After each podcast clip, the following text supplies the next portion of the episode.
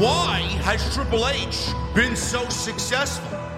Why is Triple H running WWE better than Vince McMahon and Bruce Pritchard on Monday and Friday night? Long term booking.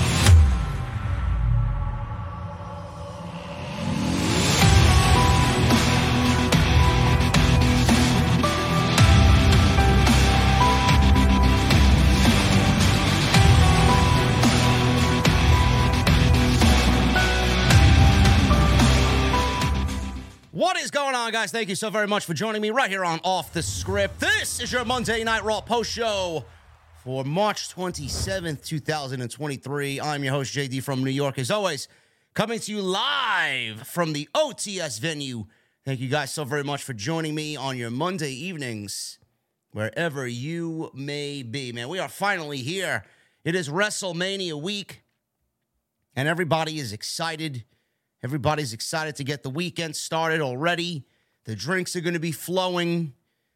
And Monday Night Raw tonight had their WrestleMania go home show, highlighted by Cody Rhodes and Solo Sikoa in the main event. Undefeated Solo Sikoa. Cody Rhodes is also undefe- undefeated as well.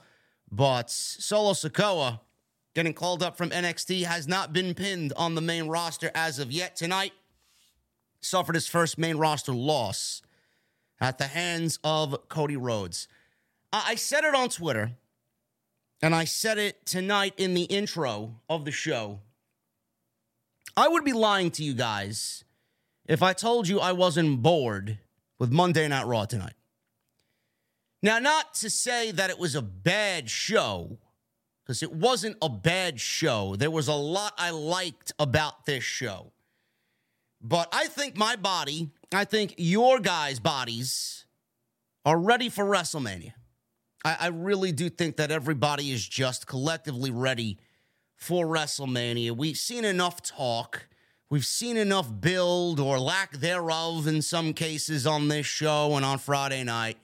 We've seen enough of the road to WrestleMania that I think we just want everything that we've seen and everything that we've digested and everything that we've been invested in, I think we're all ready to see most of it, if not all of it, come to its conclusion on Saturday and Sunday. The biggest takeaway from tonight's show, and you know, there are still people out there that aren't going to believe me. I don't really give a shit about these people, but I love making them look like fools because l- let's be real you know, a lot of the people that watch me either watch me because you love me, watch me because I say exactly what you're thinking, or you just or you just despise me so much that you just can't wait to see what I have to say next so that you could talk about it on social media and the tweet blows up and you get traction off what I do and my hard work. I've said it for weeks, ever since his name started being thrown around and we've heard him and the rumors and the whispers of him being backstage and Vince McMahon doing what he's got to do to sell the company and him kind of weaseling his way back into creative. There is no doubt in my mind that Vince McMahon has had a major hand in what has happened on the road to WrestleMania. I can't see a WrestleMania until the man's in the grave where he's not a part of it. I mean, Brock Lesnar and Omos is just the most blatant of Vince McMahon things. There are other things on this show that I could definitely see Vince McMahon having a hand in. But I watch this show a lot differently than a lot of people. It is my job to do so. Monday Night Raw back in August, Monday Night Raw back in September were vastly different shows than what we got the majority of 2023. That was a Monday Night Raw that was undergoing massive change. The flow of the show was different. The foundation of how the show was built was different. The formula of the show was not what we've been getting the last several weeks. There was more wrestling, more of a stance on women's wrestling back in those summer months. Everything that I just mentioned kind of faded away. We're not really getting a lot of that anymore. If we get wrestling, it doesn't go more than 10 minutes on this show. But outside of all that, outside of all that, tonight's show was more like a Triple H show back in August and September of 2022 than we've seen all year. Now, the foundation of the show is largely the sh- largely the same. I, I, mean, it's three hours. It's just a, an arduous task to sit through.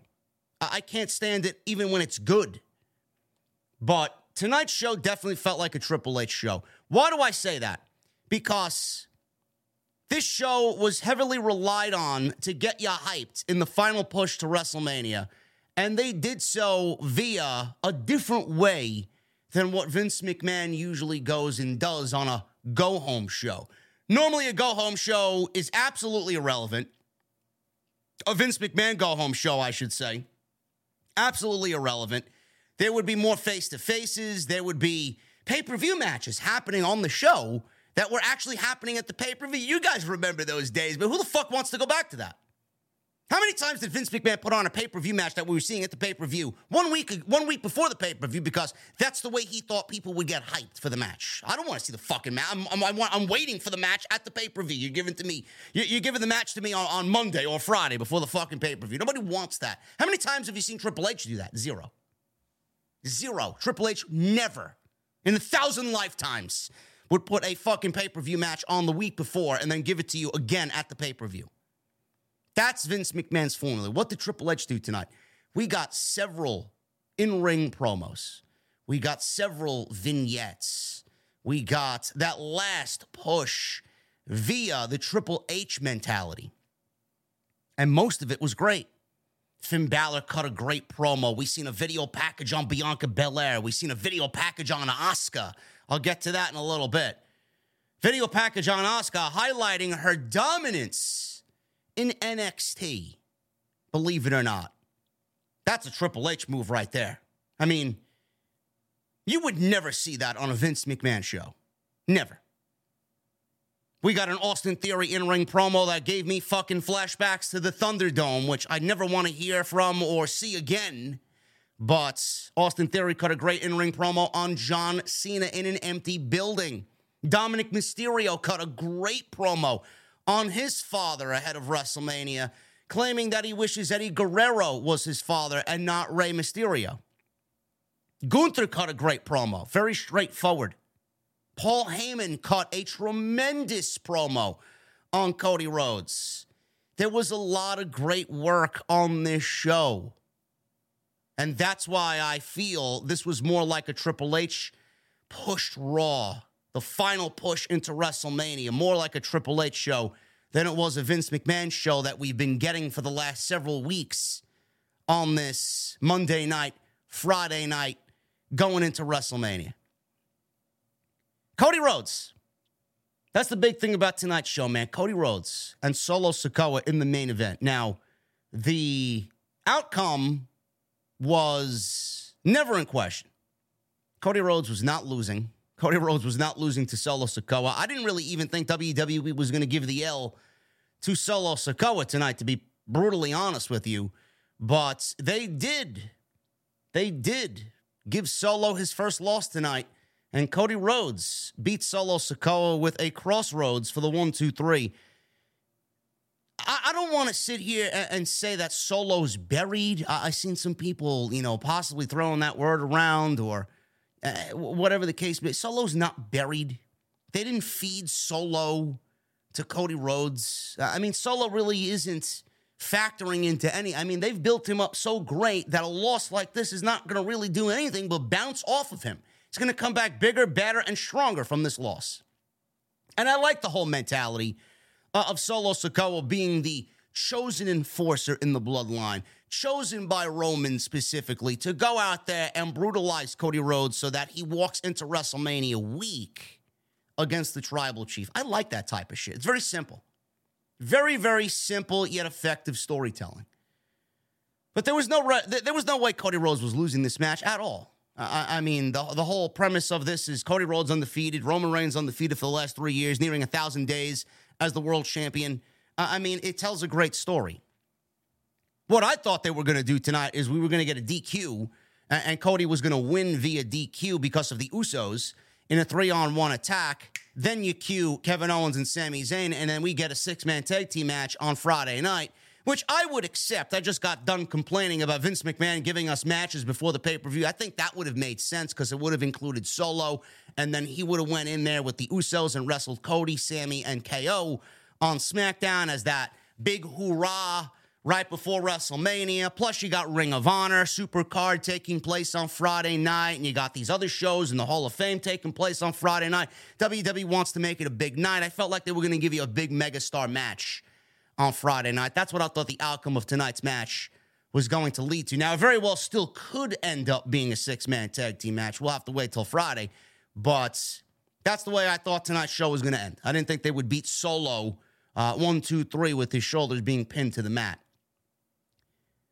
Paul Heyman cut a promo tonight, and we will go over exactly what he said a little bit later, but it shows how effective Paul Heyman is, and it shows how great Paul Heyman is when Roman is not there, as he can fill in the gaps when the tribal chief is not on the show. He never works Monday anyway, but Paul Heyman cut a promo tonight, and, this was after a Cody Rhodes promo where it, it almost sounded like Cody was mentioning me, to be brutally honest with you. Not really mentioning me, but I, I know I've been very vocal in saying that Cody hasn't done enough. Cody doesn't deserve it, or something along those lines. He needs to be, you know, uh, or he's, he hasn't earned it, he said. He hasn't earned it. Uh, whatever Cody Rhodes said tonight is not going to change my mind whatever Cody Rhodes has said tonight is not going to sway my decision on, on, what I feel about Cody Rhodes. Uh, I still feel Cody Rhodes should not win the WWE Undisputed Universal Championship at WrestleMania. I feel like he needs a little bit more time in the oven. I really do. I think Cody has a bigger story to tell. You know, I know a lot of people are hanging on six years and Stardust and he's earned it and, and all this other shit. But the Paul Heyman promo tonight, the Paul Heyman promo that he cut tonight delivered every single thing that I want the WWE to really build upon within the build of Roman and Cody. And it came from Paul Heyman and not Roman Reigns. Everything that Paul Heyman said tonight is exactly what Roman Reigns should have said to Cody five weeks ago. And then you wonder why I have a problem with Cody Rhodes winning the world championship right now. And still, nobody has come to me with a logical explanation as to why you think it should be. Oh, he's earned it. No, he hasn't. He's been out more than he's been on TV. Oh, he's earned it. No, he hasn't. Oh, WWE needs a world championship on Monday night. Absolutely. I'd be the first to fucking agree with you. But that's not the reason. That's not a reason, a standalone reason to take the titles off of Roman Reigns. Nearing a thousand days. I don't give a shit who you are. I don't care. You could give me any excuse in the book. It's not going to change my mind. Now, for all we know, Cody's going to win the world championship on Sunday night. And if he does, I'm not going to have a problem with it because I want Cody to win the world championship. There are positives that come out of it. But I'm not here to go along and give you guys what you want to hear all the time. What kind of content creator, what type of podcaster would I be, man? I like, I like really kind of angering the establishment. I like people angered, uh, angered at me. I, I, like when people are mad at me. How, how could he say that? I don't know. It's my fucking opinion. You want your own opinion? Go start your own show. It's my opinion. I don't think Cody Rhodes should win the world title right now. Do they need to strike while the iron is hot? Again, I would have told you if it was a situation like, oh, they, they need to do it. They need to do it. No, they don't. No, they don't because the WWE will be just as fine as they are now if Roman walks out of Los Angeles as the world champion. And WWE will be great with Rhodes without the championship around his waist. He will be fine. Because you want to know why? Because Cody is a master storyteller, and the story hasn't really flourished in the last five weeks it's been mostly Heyman and Cody. And Roman's been there a handful of times, but Roman has been off TV for most of the fucking build. I don't really get a sense that Roman is quite done with Cody Rhodes yet at WrestleMania. Some people think it's a one and done. It may be. It may be. And then everybody gets their wish with the WWE Championship back on Monday Night Raw. Reportedly, Triple H has a brand new world title all ready to go when that day comes. I'll talk about that as well. I still don't think it's the right move. I don't. I don't think Cody winning the world championship is the right move on Sunday night. But he got the win over Solo Sikoa tonight. And Solo is now looking at a loss in the L column, a one in the L column in his young WWE career.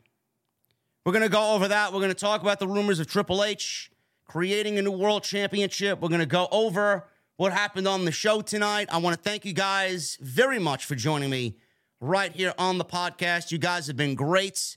It is going to be a fantastic week right here on the podcast. And if you guys are looking for a schedule of what is coming up, I got it for you right here. There you go, man.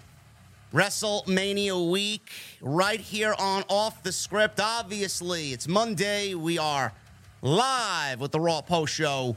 Tuesday, Resident Evil 4. It's not wrestling, it's video games. I'm a big Resident Evil guy, and 4 is my favorite game in the series, followed by 7 and 8.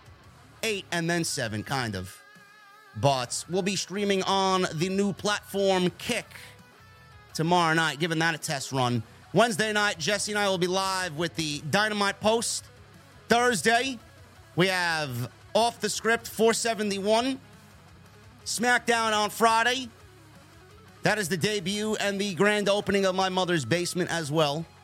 Saturday, I will be doing an NXT. A lot of people ask me, oh, well, where's NXT? I'm doing a NXT stand and deliver watch along. That's happening at 1 p.m. I'll be live at 12:30. We'll go live for stand and deliver, and we'll have a couple of cold beverages early in the afternoon and enjoy ourselves, man. Saturday, Sunday, WrestleMania, the main event, and then Monday night, the Raw After Mania live stream. It is going to be tremendous, and I hope you guys join me on the podcast.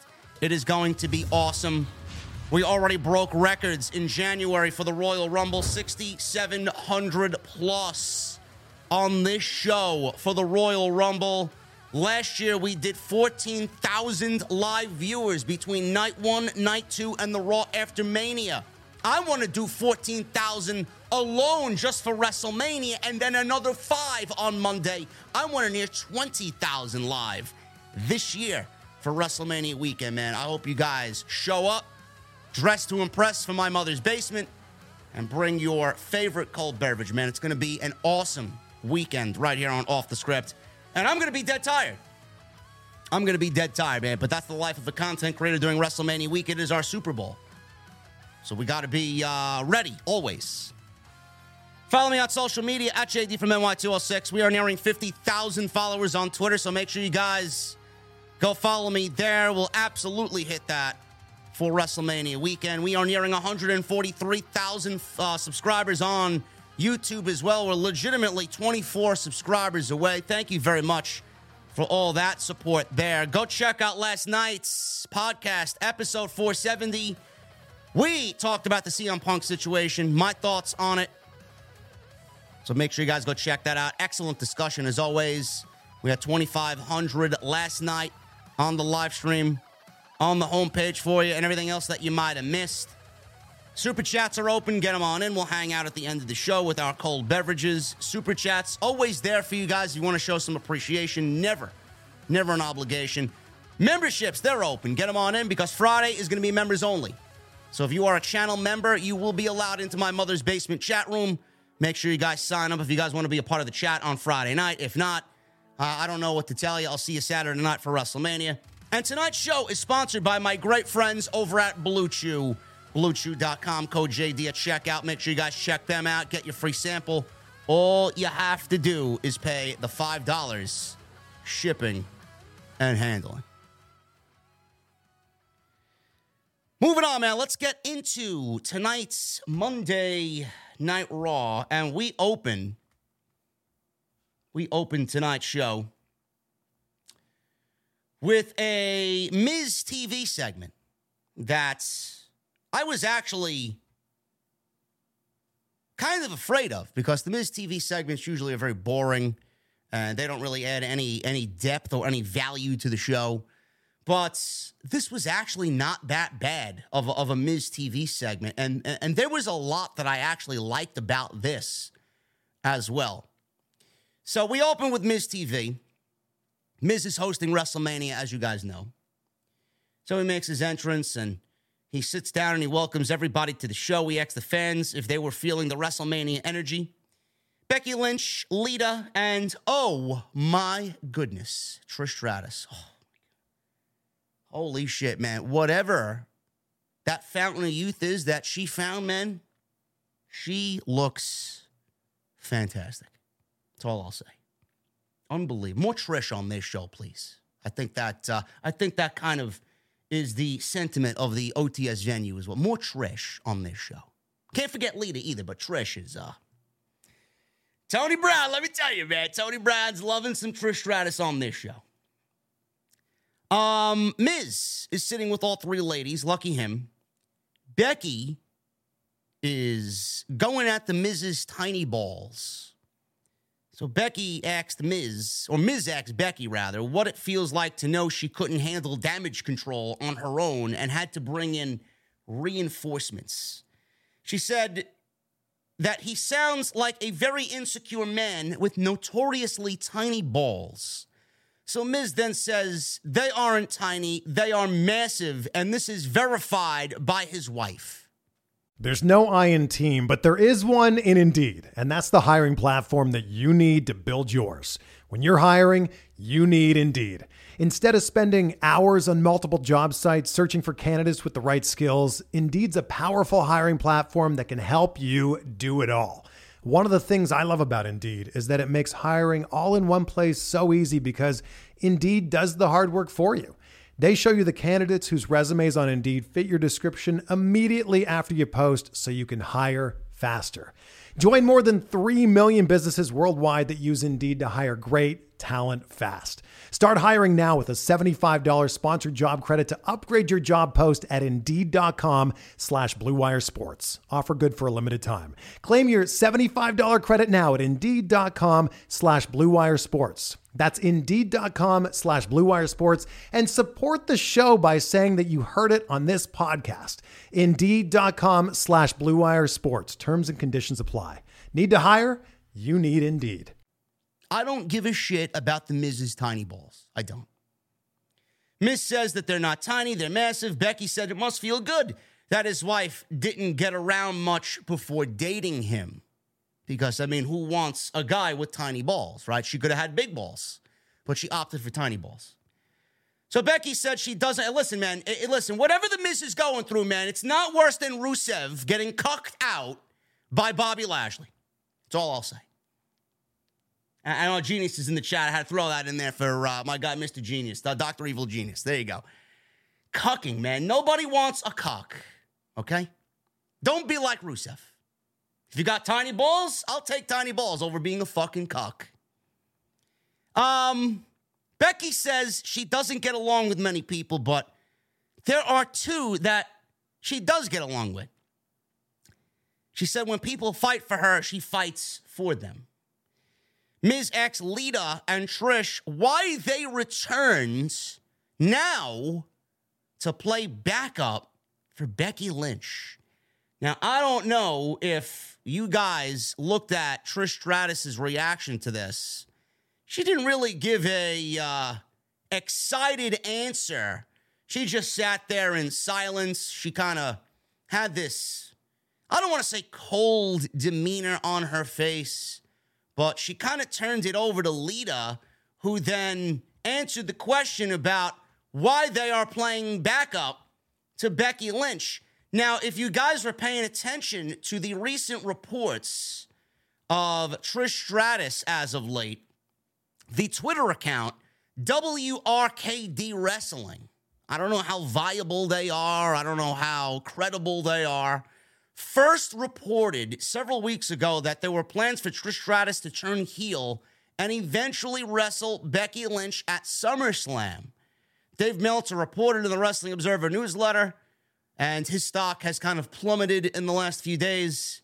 Dave Meltzer reported in the Observer that he has also heard those rumors, but the only thing he could confirm was that there were twists and turns coming within this storyline. Tonight on Raw, The Miz asked how it feels to play second fiddle to Becky Lynch. Lita responded, but Trish did not say anything.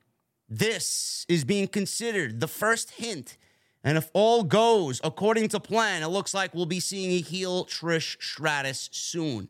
Both women have wanted to work together for a long time, and at this point, we don't know if Lita will be involved in the feud. Now, it's possible that the turn could happen at SummerSlam, but I don't even go and do it at SummerSlam. To be quite honest with you, I, I don't have I don't have Trish turn at SummerSlam or uh, at WrestleMania rather. I, I don't have Trish turn at WrestleMania. I have Damage Control implode at WrestleMania, and I have Io and Dakota leave Bayley and I have them finished as a group because it's obviously a failure. Damage control is a failure.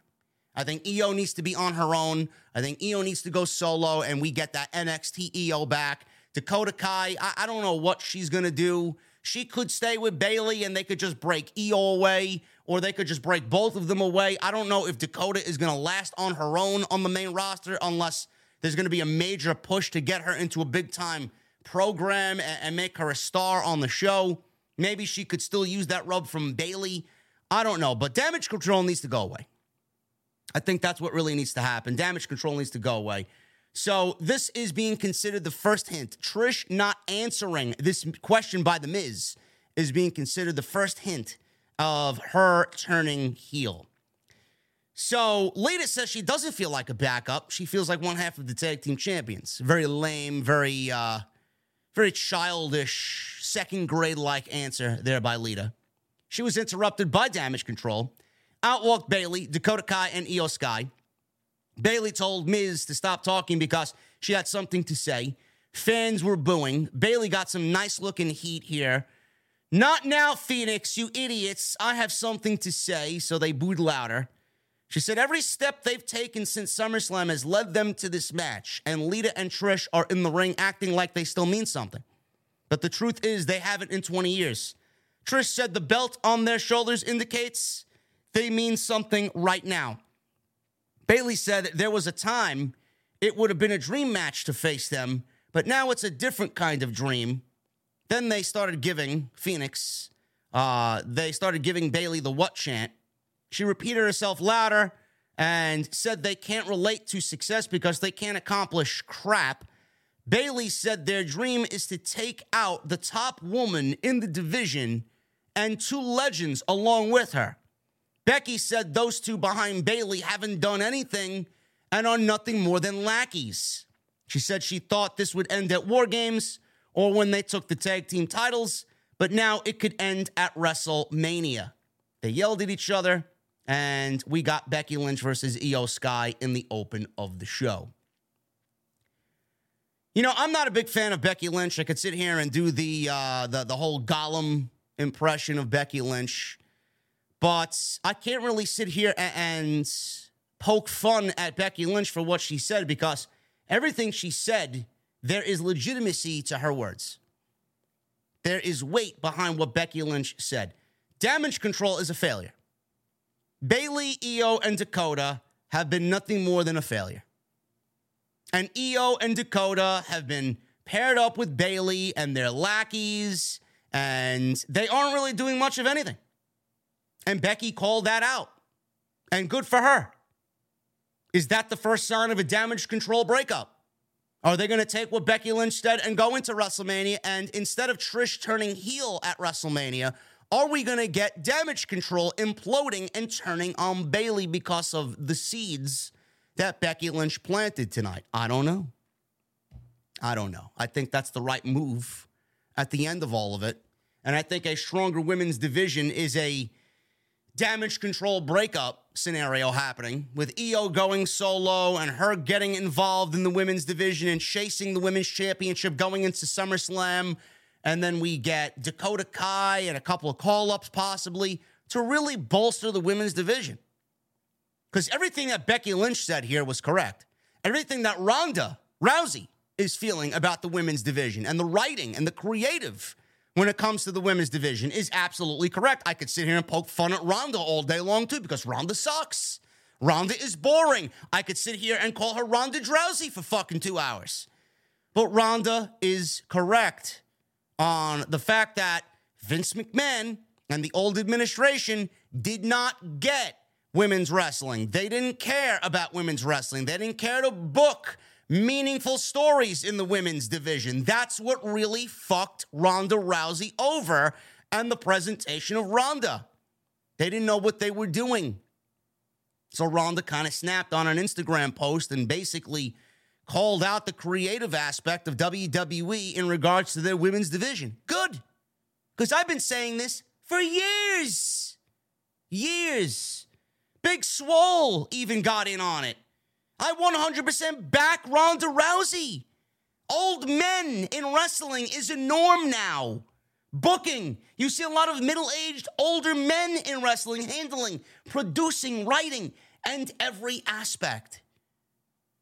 There needs to be a youth movement in pro wrestling. That, is a, that was a problem. I don't know why anybody would want to go back to that. Vince doesn't give a shit what we want. He wants to go back to that because he thinks he knows it all. So I agree with everything Ronda said last night. I agree with everything Bayley said here tonight. Shit needs to change. And then we get a Becky Lynch and Io Sky match on Monday night that resembled something that Triple H wants to do with the women's division. Io is great. Io showed you exactly why she could be one of the best wrestlers in the entire company. Never mind in the fucking division in the company, period. And Becky and Io worked very well together. Nice back and forth, clean finish with all the outside interference that was going on there between those on the outside. This was a very good match. Very good match. We got two big spots that happened here.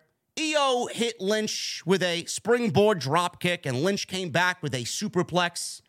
Io hit consecutive German suplexes. Lynch hit an exploder. Sky drop kicked her off the top rope and hit a springboard moonsault for a two. And Lynch eventually dodged the big moonsault off the top rope, her finish, and then recovered and hit a manhandle slam for the one, two, three. And Becky, obviously, because she's a, a tag team champion with Lita, beats Io Sky tonight on Monday Night Raw, and it was a very good back and forth match that went a lot longer than the one minute affairs that we've been getting in recent weeks with the women on Monday Night Raw. Good stuff. Damage control versus Lita, Becky, and Trish. I, I mean, I don't really care about the build, but it should be an entertaining match. Uh, you know, you go back to Clash at the Castle and the six woman tag team match that Damage Control had at Clash of the Castle was very good. Now, I don't know how Lita and Trish are going to hold up. The last time we saw Lita in the ring, she, she moved like she was moving in fucking quicksand. You know, she was very botchy, very slow, very, uh, you know, not what Lita is known for. She definitely showed her age on Monday night when they won the tag team titles, but I'm expecting a decent match here. That's why you got Becky there to handle most of the load. And then you got Bayley and Io and Dakota, all very good at what they do. But I think it's going to be a fun match. Do I care about it like I care about some of the other shit on WrestleMania? No, I don't. And I can't wait for it to be over. We need something new. We need something fresh. We need a new direction. Does Trish turn on Becky at WrestleMania? No. Like I said, I would rather see a damage control implosion. I would rather Trish turn on Monday. That would be a big story. Or maybe, maybe we wait because Ronda and Shayna are gonna win those tag team championships, and maybe we wait to do it a little bit closer to SummerSlam so that we don't do it too early. Ronda and Shayna are going to win that women's showcase match at WrestleMania. They're going to be the number one contenders for the tag team titles. Maybe we get that match happening in Saudi or at Backlash in Puerto Rico. And maybe we get that match with Shayna and Ronda winning. And then we get Trish turning on Becky there and costing them the titles, giving Ronda and Shayna the belts. And then we're off and running with Becky Lynch and Trish Stratus going into SummerSlam. I think that's a little bit more logical there. Can't do it too early, but we'll uh, we'll get there and we'll cross that bridge when we get there with those four ladies. But I do think that it's coming. I, I do think that uh, what, what people were calling out tonight as a, as a big hint is definitely heading in that direction with Trish Stratus. We got a video package of Bianca Belair and her title defense of the Raw Women's title against Asuka. Asuka was highlighted in this video package. Bianca got one a little later in the show, too, but they got a video package playing on Asuka, and they showed her NXT days. They showed her track record in Japan with some highlights, including Japan and NXT including notes about her initially winning the NXT Women's Championship and going on that 900 plus day undefeated streak. Lita, Kevin Owens, Molly Holly, Charlotte, and MVP were in this video package, all touting how devastating Asuka can be when she's put in these types of situations. This was an excellent video package. And this is why I said this was a more Triple H directed go home show for WrestleMania than it was a Vince McMahon show because I don't think Vince McMahon would actually put this level of care and pick out those scenes and those highlights of NXT to put them in this thing under his watch. I don't think we would have even gotten anything that resembled this video package for Asuka on a Vince McMahon show. But all this did, all this video package on Asuka did was highlight how great Asuka was in NXT and how we haven't gotten that Asuka on the main roster. All this video package did was make me want the NXT Asuka back because we haven't gotten anywhere close to that in her entire run on the main roster. And Asuka is fucking great. That's the Asuka we need back. That's the Asuka that I want to show up at WrestleMania. Not this fucking goo from the mouth and dancing and all this other shit that Asuka. She never did any of that shit in NXT. She didn't need to. She didn't need to do any of that shit in black and gold. Vince McMahon made her a fucking comedy character. That's what he thought Japanese women should be portrayed as comedy. Oh, they don't speak English. Let's have her dance, says Vince McMahon and Bruce Prichard. That's how you do an undefeated streak. That. Asuka's undefeated streak was fucking great. It was legendary. It's something that's never going to be broken down there, ever. People were talking about Mandy Rose being the greatest NXT women's champion. How fucking dare you even throw that that saying, that quote out on live television on that show? You got to be out of your fucking mind. Comparing Mandy Rose and Asuka is a sin. You can't. Mandy Rose's title run was nothing like Asuka's. That's the Asuka we need at WrestleMania. We got a clip of last week's angle with Logan Paul and Seth Rollins. Then we got a clip that aired from last week on WWE.com as an exclusive. Cathy Kelly approached Logan Paul after he knocked Seth Rollins out for a second time.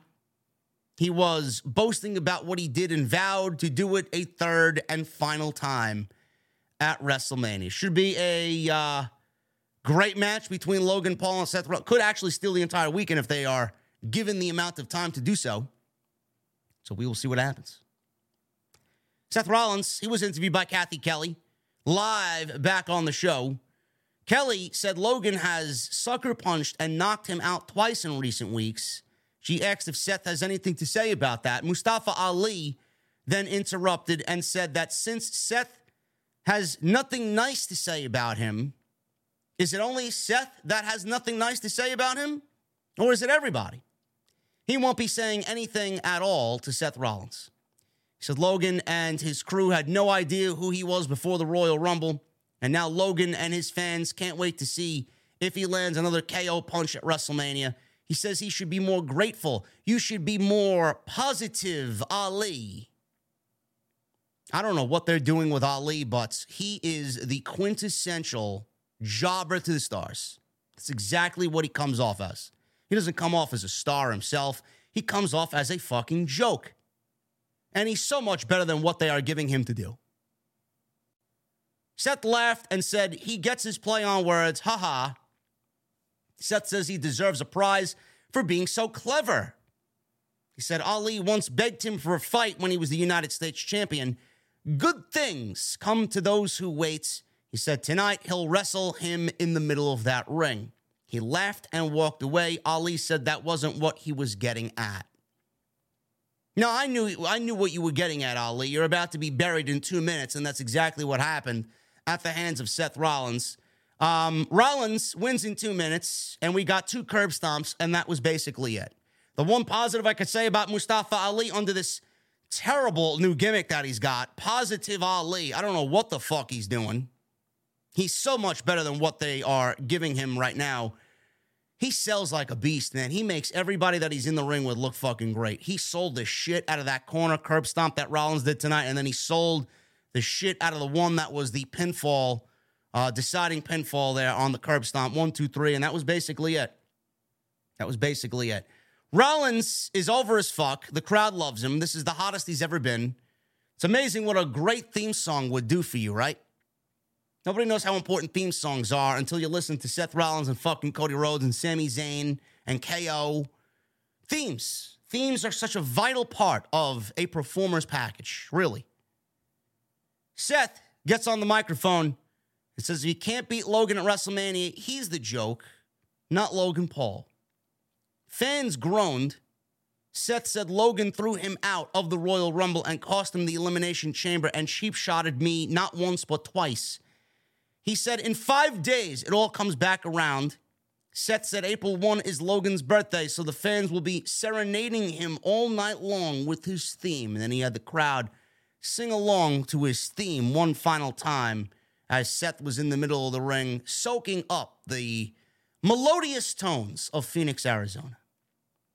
Should be a great match. I'm excited to see what these two guys come up with at WrestleMania. Baron Corbin. Boring Corbin. He's backstage with Adam Pearce. And it's embarrassing, says Corbin, that he doesn't even have a match scheduled at WrestleMania. You know, in, fact, you make WrestleMania more embarrassing by being on the show. I think he's got that backwards. I don't know who's worse, Ali or Corbin at this point. Chelsea Green interrupts Adam Pearce, and Pearce said, Corbin, listen, bro, you're a part of the Battle Royal. Get out of here. I put you in the Battle Royal, which actually is not on WrestleMania. It's on Friday Night SmackDown, but they're coining these shows WrestleMania Raw and WrestleMania SmackDown, which is fucking stupid because it's not really WrestleMania. You're trying to make these guys feel a little bit more important and feel a part of the show, but they're not in Los Angeles yet. They're not even in Los Angeles. They're in Phoenix, Arizona. You're calling it WrestleMania Raw. No. I thought we were getting rid of these WrestleMania themed shows that really aren't WrestleMania, WrestleMania Backlash, WrestleMania Raw, WrestleMania SmackDown. The more you do that, the more it devalues the actual WrestleMania name. Gotta be a Vince McMahon thing. You're part of the Andre the Giant Memorial Battle Royal on Friday. Get out of here. I don't know what you want me to tell you. Then he turns his attention to Chelsea Green, who's obviously much easier on the eyes. She wanted to know why she's not a part of the WrestleMania Showcase qualifying match later. Adam Pearce said, no one wants to team with you. Piper Niven doesn't want to team with you. Carmella, don't know what happened to her all of a sudden. That actually had the makings of a decent tag team there. And then all of a sudden, Sonya Deville walks up and said Pearce is intimidated by strong women. Of course he is. Of course he's intimidated by strong women, which is not the case at all. He just doesn't like a bitch in his face every single week a Karen in his face every single week. Neither would you. Sonya walked up, and Pearce said that they could be a team and call themselves the Complaint Department or Misery Loves Company. Adam Pearce got two solid names right there. I think I actually like the Complaint Department a little bit better. Sonya told Green that You know, he's usually not that smart, but this is a good decision. I used to do my job better than him anyway when I was running this show. In walked Corbin and said, Seriously? They get a WrestleMania match, but I don't. Sorry, Corbin. Sorry, Corbin. There's always a nice tomahawk steak and a glass of whiskey with your name on it, bro. Just give me a call. Hour two. We got clips of Brock Lesnar and the mighty Nigerian giant.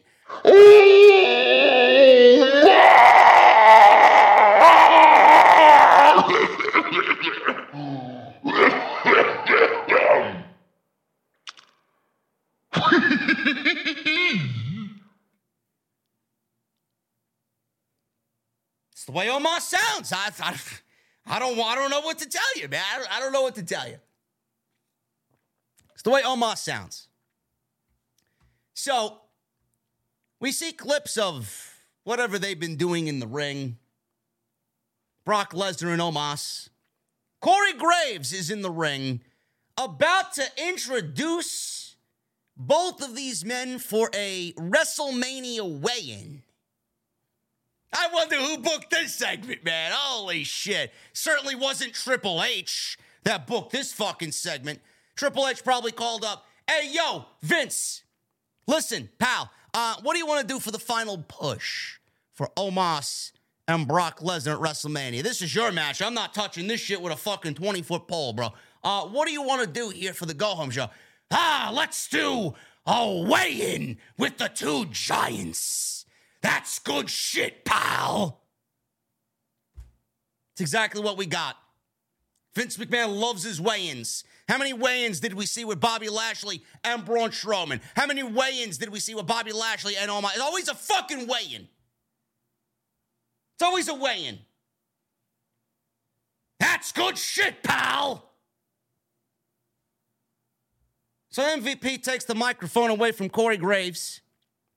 He talked about how Lesnar has defeated some of the greatest ever, like Kurt Angle, Roman Reigns, and.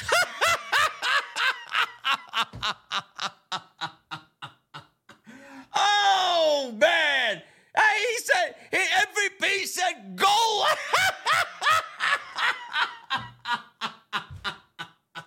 oh, man. MVP. Listen, man. A fucking comedian, man. He said Goldberg. oh, man. Listen. Listen, MVP. Uh, you're, a, you're a funny motherfucker, man. You're a fucking comedian. Goldberg? Really? Goldberg, greatest of all time. Oh man, listen, man. You want you want some comedic value, man. You listen to Monday Night Raw, man. They got some fucking gems thrown in there, man. Holy shit. Oh man, Goldberg, get the fuck out of here, man. Anyway, after that comedic moment by MVP, he said the streak ending at WrestleMania with The Undertaker was perhaps his biggest achievement. He said Lesnar cannot suplex or F5 Omos. Omos then weighed in at 410 pounds. MVP said Lesnar is a bad man, but he's not that bad. This segment is bad. Is it bad compared to Omos? They're about even. They're about even. Lesnar entered the ring and he walks down the was was Lesnar even weighed on this show? I don't think I don't even think Lesnar weighed in. Lesnar, Lesnar enters the ring, he attacked Omos. He charged into him and knocked him into the ropes. He stumbled and picked up the scale. He was supposed to weigh himself, he did not. Omos kicked Lesnar in the head as Lesnar was swinging the scale at him. Lesnar rolled out of the ring as Omos picked up the scale. Lesnar leaned against ringside to regroup, and fans were chanting, Suplex City. Omos's music played. Who, by the way, he got new theme. I don't know why they changed. Omos's theme music was probably the best thing about Omos's presentation. And they got rid of the theme music. Now they gave him something that doesn't even resemble fucking. I couldn't even fucking understand what it was. They changed this guy's fucking theme music. Why? Boy, you really want to make him fucking feel worse than he already does, right? Listen, man, I, I don't care. I, I, I don't care. I, I don't care about this. What does Lesnar weigh? Vince? That's what I want to know. You left us hanging without Lesnar giving us an official weight. Shoulder tackles, Lesnar's falling over, Omos fucking clumsily falling into the ropes. If this is any indication about, and then you got geeks online. Oh, this is this is real wrestling, man. This is gonna be an attraction match, man. Why are you so angry and mad, man? This shit sucks. If this is any indication about what is going on with this match, keep it. I don't care. I don't want it. I don't want to know about it. I don't care to see it. This shit sucks. I want you guys to understand this. I want you guys to understand something. That they opted to take Bobby. Now, listen, granted, Bobby Lashley and Brock Lesnar has been fucking awful for the last three times they've been in the ring. Awful. But I would take it eight days out of seven compared to Brock Lesnar and Omos. Bobby Lashley got put in a feud with Bray Wyatt, who now is ill and is missing WrestleMania, and now has been delegated to an Andre the Giant jobber battle royal. And Omos has a major WrestleMania match on the grandest stage of them all. You don't find that to be fucked up? You don't find that to be a problem? You don't find that to be problematic. Yeah. You would rather Omos on the show uh, against Lesnar than Bobby Lashley in, say, a street fight or a steel cage or a, a, a, no DQ match, a last man standing match, or something along those lines. Th- this is what you want. If what they did in the last two meetings they were in the ring is any indication about this match, this may go down as one of the worst WrestleMania matches of all time. But then you got, oh, it's gonna do, it's gonna do, it's gonna do great YouTube numbers, man. Oh, Cody, Cody, can I ask you a question, Cody? Fucking ridiculous, man. A video package aired on Charlotte Flair and her defense against Rhea Ripley. I took a shit during this segment. What she said, I don't fucking care. What fucking what firmware is she on now? What what what update are we on with Charlotte Flair? Who cares? Backstage, Rhea Ripley was interviewed by Byron Saxton.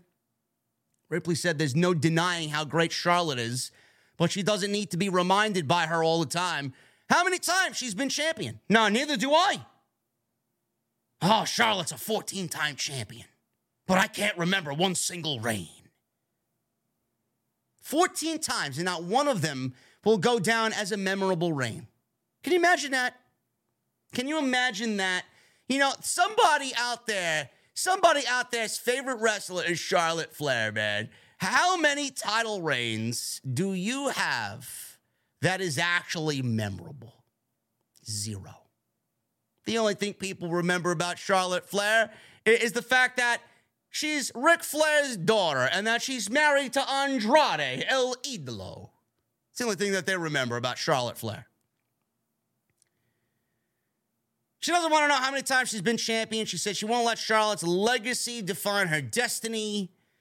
She said she must beat Charlotte and become the biggest star in the industry, and I need Charlotte's title to do so. She said Charlotte can't stop her from becoming the SmackDown Women's Champion at WrestleMania. Wow, man. Listen, this is a WrestleMania main event like promo, man. I mean, with the back and forth that we saw from these two women, man, this is the main event of WrestleMania. If this shit main events over Kevin Owens, Sami Zayn, and the Usos, man, we got a fucking problem. We got a fucking problem. Yes, it's a big deal. This shit as far as I'm concerned, doesn't even belong on the fucking show with the bill that we've been getting. Finn Balor. We got a little sound bite of Finn Balor addressing Edge. He says it was always going to lead to hell in a cell. He says he doesn't summon his demons. His demon is always there. You just have to look closely. They overlaid the demon's face paint over Balor's face, flashing in and out on the screen. And then we got the graphic of the demon Finn Balor versus Edge. Hell in a Cell at WrestleMania. Now, the rumor going around is that Edge is going to, I don't know if he's going to factor into the match or not, or, uh, or, or what the case is, but it looks like WWE is rumored to bring in the Brood or Gangrel and give Edge a Brood like gimmick going into this match to combat the demon Finn Balor. So that should be interesting. Interesting. The last time we saw the Brood entrance for Edge with Gangrel uh, was when he was feuding with Seth Rollins and that whole uh, that whole feud there. So looks like they may be uh, kind of channeling Edge's inner demon as well with his throwback to the Brood to combat the demon Finn Balor at WrestleMania. Sounds like uh, sounds like a fun time to me, man. Sign me up. Braun Strowman and Ricochet, along with the Street Profits, versus Otis, Chad Gable, or Otis, Chad Gable, and the Viking Raiders. This is Erik and Ivar of the Viking Raiders. WrestleMania Showcase Preview Match, eight man tag. Uh, this was actually very good, to be quite honest with you, man. It really, it really puts the ladies to shame. There's two showcase matches. The men are giving you every reason why they belong on WrestleMania. And all eight of these guys did fucking fantastic tonight, and the crowd was big into it. And they showed you, all eight of them showed you exactly why they deserve to be on WrestleMania. I don't know what else to tell you. This was fun, especially down the stretch, man. Crowd popped big for the last 45 seconds or so, man. Really exciting stuff. Erik and Ivar, they were beating up Montez. Then they showed Maxxine Dupri admiring Otis from the back. So Ford tagged in to Dawkins. He got the better of Ivar. Later, Ricochet broke up Erik's cover on Dawkins. Dawkins then tagged in the big man, wee Braun Strowman. And Braun circled the ring at full speed and knocked down everybody with the Strowman Express. Back in the ring, he power slammed Erik. It looked like more of a spine buster. He then tore off his shirt he tagged in Ricochet, who jumped on his shoulders and launched him off with a senton off of Strowman's shoulders. And then Montez leapt over Braun, who was standing there, and did a twisting frog splash for the one, two, three. Man, crowd loved everything about this. Awesome stuff. They showed Maxxine in the back again, who looked very stressed out. That Gable was cheering on uh, with Otis at the end of the match, or, or standing there rather. There's nothing for them to cheer for. They lost, but they were uh, standing together, arm in arm, as best buddies. And Maxxine Dupri did not like this at all. So Profits and Ricochet will Braun Strowman win. Excellent. And like I said, all eight of these guys showed you exactly why they should have a very, very good match at WrestleMania, man. That four-way match is going to be fun. Cathy Kelly interviewed Cody Rhodes backstage. She asked if he put himself in a vulnerable position by taking on Solo less than a week before WrestleMania. He said Solo hasn't been pinned or submitted yet. He said the bloodline knows the answer to the question of whether Cody Rhodes has earned it. He says he's not only earned it, he's lived it. So he he, he goes on this this little tangent about people telling him that he hasn't earned it. He certainly has earned it. He's lived it. He said Solo will find out he's not ready, and then he'll beat Roman Reigns and become the undisputed WWE Universal Heavyweight Champion at WrestleMania. Cody has not earned it. The only thing that Cody has earned here is a right to wrestle Roman Reigns because he won the Royal Rumble. What has Cody done in WWE what has Cody done in WWE to warrant him taking the title off of Roman Reigns, who's held the title for three years and is nearing 1,000 days? Nobody has really answered that question for me. There is no answer.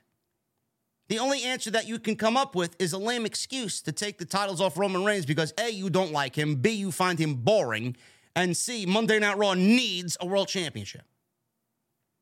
So, yes, let's take the titles off of our biggest star to put it on Cody who's basically done less than nothing leading into this match on Sunday night. Finish the story. The story hasn't even begun to be played out on television. You want the title on Cody Rhodes. Meanwhile, we basically got half of the story, not even half of the story, 30% of the story, and you want Cody to finish the story. Sure thing. Paul Heyman cut a promo later on, which we will get to in a little bit, which basically documented everything that needed to be said in the lead up to this match. Paul Heyman said it, and Roman Reigns should be the one that said it. We finally got the Bloodline WrestleMania skit. Parody, uh, it was a parody of The Goodfellas, one of my favorite movies of all time. So they were in a restaurant similar to uh, when Joe Pesci was there with Ray Liotta. Heyman, Sikoa, Reigns, and the Usos laughing at Reigns Reigns played the role of Ray Liotta, and Paul Heyman played the role of Joe Pesci in this thing. Heyman said he's funny. Reigns got serious and asked Heyman what he means by that.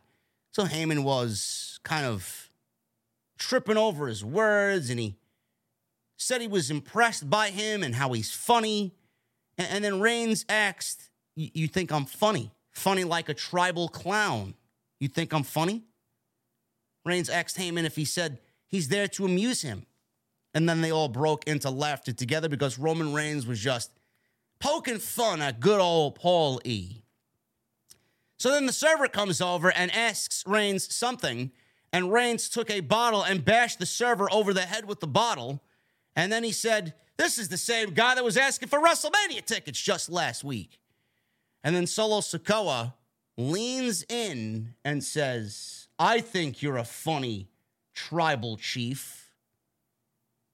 It's pretty weird that Solo Sikoa at that moment, for the second time ever, uttered words on the main roster. A lot of people were asking me, was that an inside tease? Was that a seed planted that Solo Sikoa has a problem with the tribal chief? because he stood there with literally no emotion. Now, I would love to know how Solo stood there with no emotion and not laughing with the rest of them. Did he find none of this humorous? I mean, Solo Sikoa's got to have the fucking patience of a goddamn saint. I would love to know how many takes they did for him to sit like that through how many takes and not laugh once during this entire thing. This was easily by far the best parody of whatever movie they went out there and parodied this year.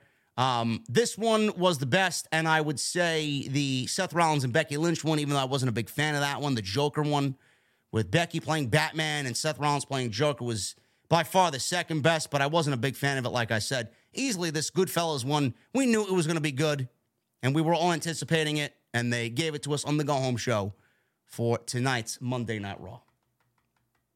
He's got no emotion. Guy's got uh, balls of steel that he got no reaction at all emanating from him. Just sitting there. No smiling, no laughing. I don't even think he blinked his eyes. Solo. We got another video aired on the Asuka Belair match, and this time they documented how great Bianca Belair is and how she's got the it factor and how we can't spell WrestleMania without EST. Liv Morgan, Corey Graves, Montez Ford, obviously her husband, Beth Phoenix, and Kevin Owens were all shouting or praising Belair for her work in the WWE. Boy, WWE realizes that they were going absolutely nowhere down a dead end street for this Bianca Belair and Asuka feud that they had to put two video packages together because what else could be fucking said and done here with these two ladies? The entire feud has been built off blue fucking goo coming out of Asuka's mouth. One week it's blue, the next week it's green. Bianca Belair standing there looking confused. Then they have to team together in Vince McMahon's very formulaic and very stereotypical can they coexist storyline. Because you got to feud the two tag teams. You got to feud the uh, challenger and champion in a fucking tag team. Can they coexist? Says Vince McMahon. That's his build. Guarantee you this is a Vince McMahon booked feud. right here going into WrestleMania. Triple H doesn't book can they coexist storylines. He doesn't. I can't remember one fucking can they coexist storyline that he booked in NXT. If you can come up with one, I'd love I'd love for you to tell me. One of my favorite parts of the show. Austin Theory. Not Asuka, not Bianca Belair, nowhere even close. Austin Theory. This was different. This was recorded earlier in the day in the empty arena before anybody was there. Theory is standing in the middle of the ring.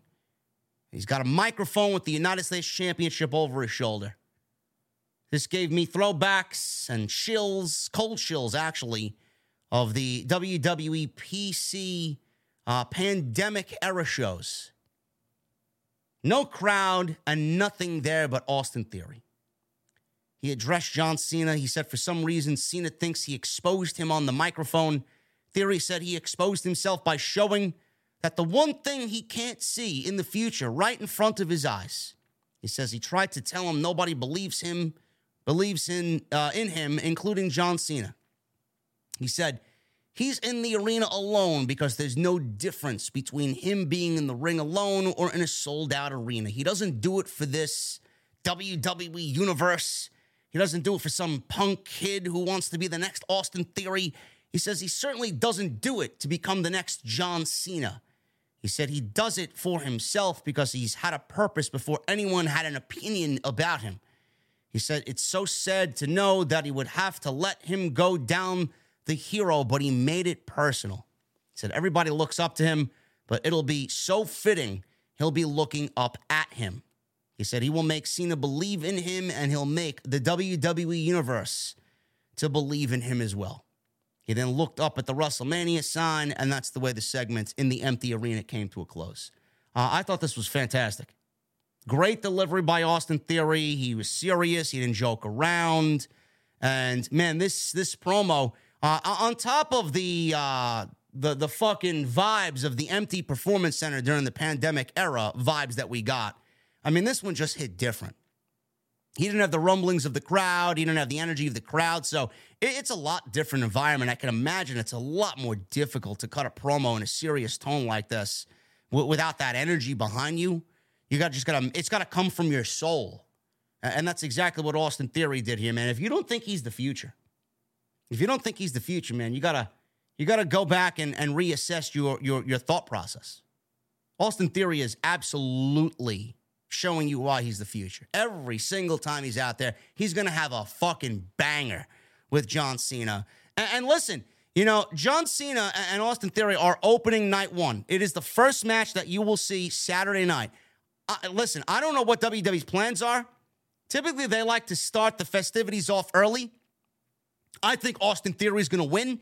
But if John Cena beats Austin Theory in the opening of, of WrestleMania, and gets the show started off on that hype that we know a WrestleMania show needs, I would not be surprised if Austin Theory drops the United States Championship to John Cena and he goes into Monday Night Raw defending the United States Championship in an open challenge to lose it to some newcomer, whether it's Bron Breakker or Jay White or Zack Ryder or, or something along those lines, whoever is rumored to be coming in or getting called up.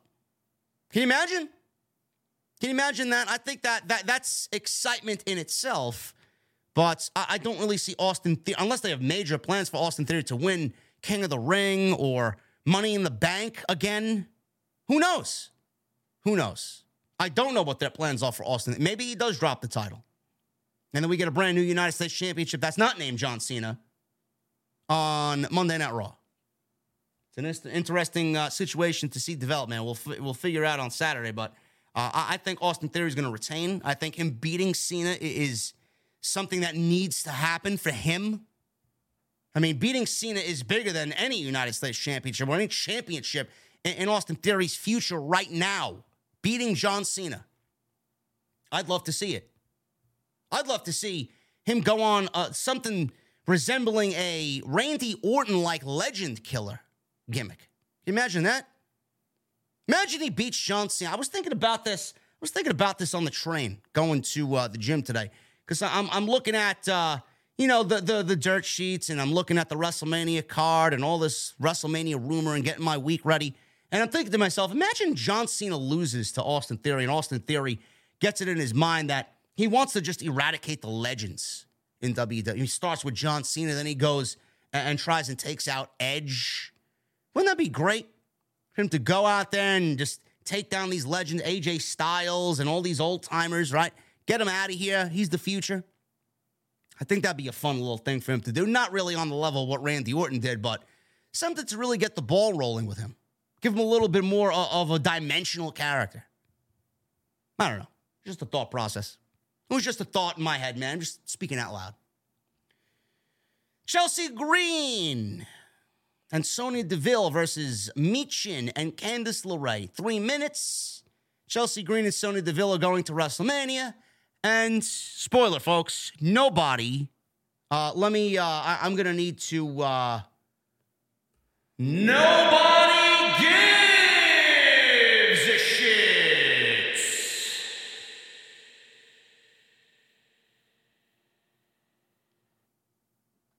Nobody cares.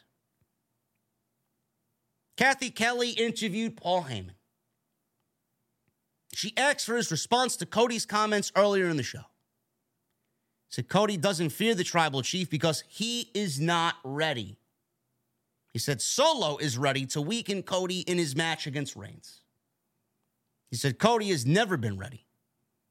He said Reigns is ready for Cody, the guy who had puppy dog eyes his whole career. He says he was never ready to fill the shoes of his father, and he's not ready to be the man of this generation. I said this last week, man. I said this on Friday too, because he told Solo again on Friday on SmackDown when the match was made official. You're not ready. I said it on Friday. What did I tell you guys? I told you on Friday that the you're not ready is going to come into play in some way, shape, or form. He was telling Solo that he's not ready. Is that going to come back and bite Cody in the ass? And is it Solo's not ready? Or is Cody going to go into Mania and prove to us that he is not ready? Is that going to be the foundation of the storyline that we see after WrestleMania that Cody wasn't ready now? And the whole story is what he's got to do to get ready. Because again, you know, Cody may be ready as far as a fan reaction to him. Cody may be ready from an in ring perspective. Cody may look the part. Cody is ready. But is he really ready? I don't know. That's up for debate. And it's not because of anything Cody can and cannot do. I don't think he's ready because Roman Reigns is not ready to give up the championship. The only reason why I say he's not ready. He's not ready to be the man of this generation. He said he has to take a beating tonight and then absorb the emotional baggage Reigns will dump on him this Friday, and then he'll be ready for one thing only losing to Reigns. He said the glory of his own defeat after disappointing the WWE Universe should be ready to acknowledge Reigns in the main event on Sunday. That was basically just a, a, a little, you know, capture uh, of what he said here. Go back and listen to the words that Paul Heyman said on tonight's show. Everything that Paul Heyman said to Cody Rhodes tonight should have been uttered by Roman Reigns himself in the very first week that we seen them in the ring together face to face. But they had to make it about Dusty. It's got to be about Dusty. All of Roman Reigns and what he said on that night should have been what Paul Heyman said here then we get into the stuff that Cody's been doing for the last six years and where he was and how he became this guy and how he became this version of Cody Rhodes, why he left. Because he wasn't ready. Why wasn't he ready? Why did the company look down on somebody like that that thought he was going to be a top tier guy, but how to go somewhere else to do it and prove to Vince that he is a top tier guy away from the fucking company that employed his family. We never got any of that. Everybody wants to claim, oh, Cody Rhodes needs to win the title because Roman Reigns is boring. Cody Rhodes needs to win the title because Monday Night Raw needs a world championship. Then we get this report that WWE has a new world championship already made. They have a new world championship already to go on television. WrestleVotes says there is a new belt. I don't know for sure if it's getting a new name. I don't know if one of the titles is going away, but there is a new belt that WWE has made and the decision makers have approved. Like if they wanted to introduce it on TV tomorrow, they could. Those boxes are checked. Then Belt Fan Dan, who is a acclaimed belt maker in the community, he said, and I quote, I haven't heard anything recent about a new WWE championship. In early 2022, I heard Big Gold was pitched as the Universal Championship replacement. And Vince wanted a new unified title made for WrestleMania 40.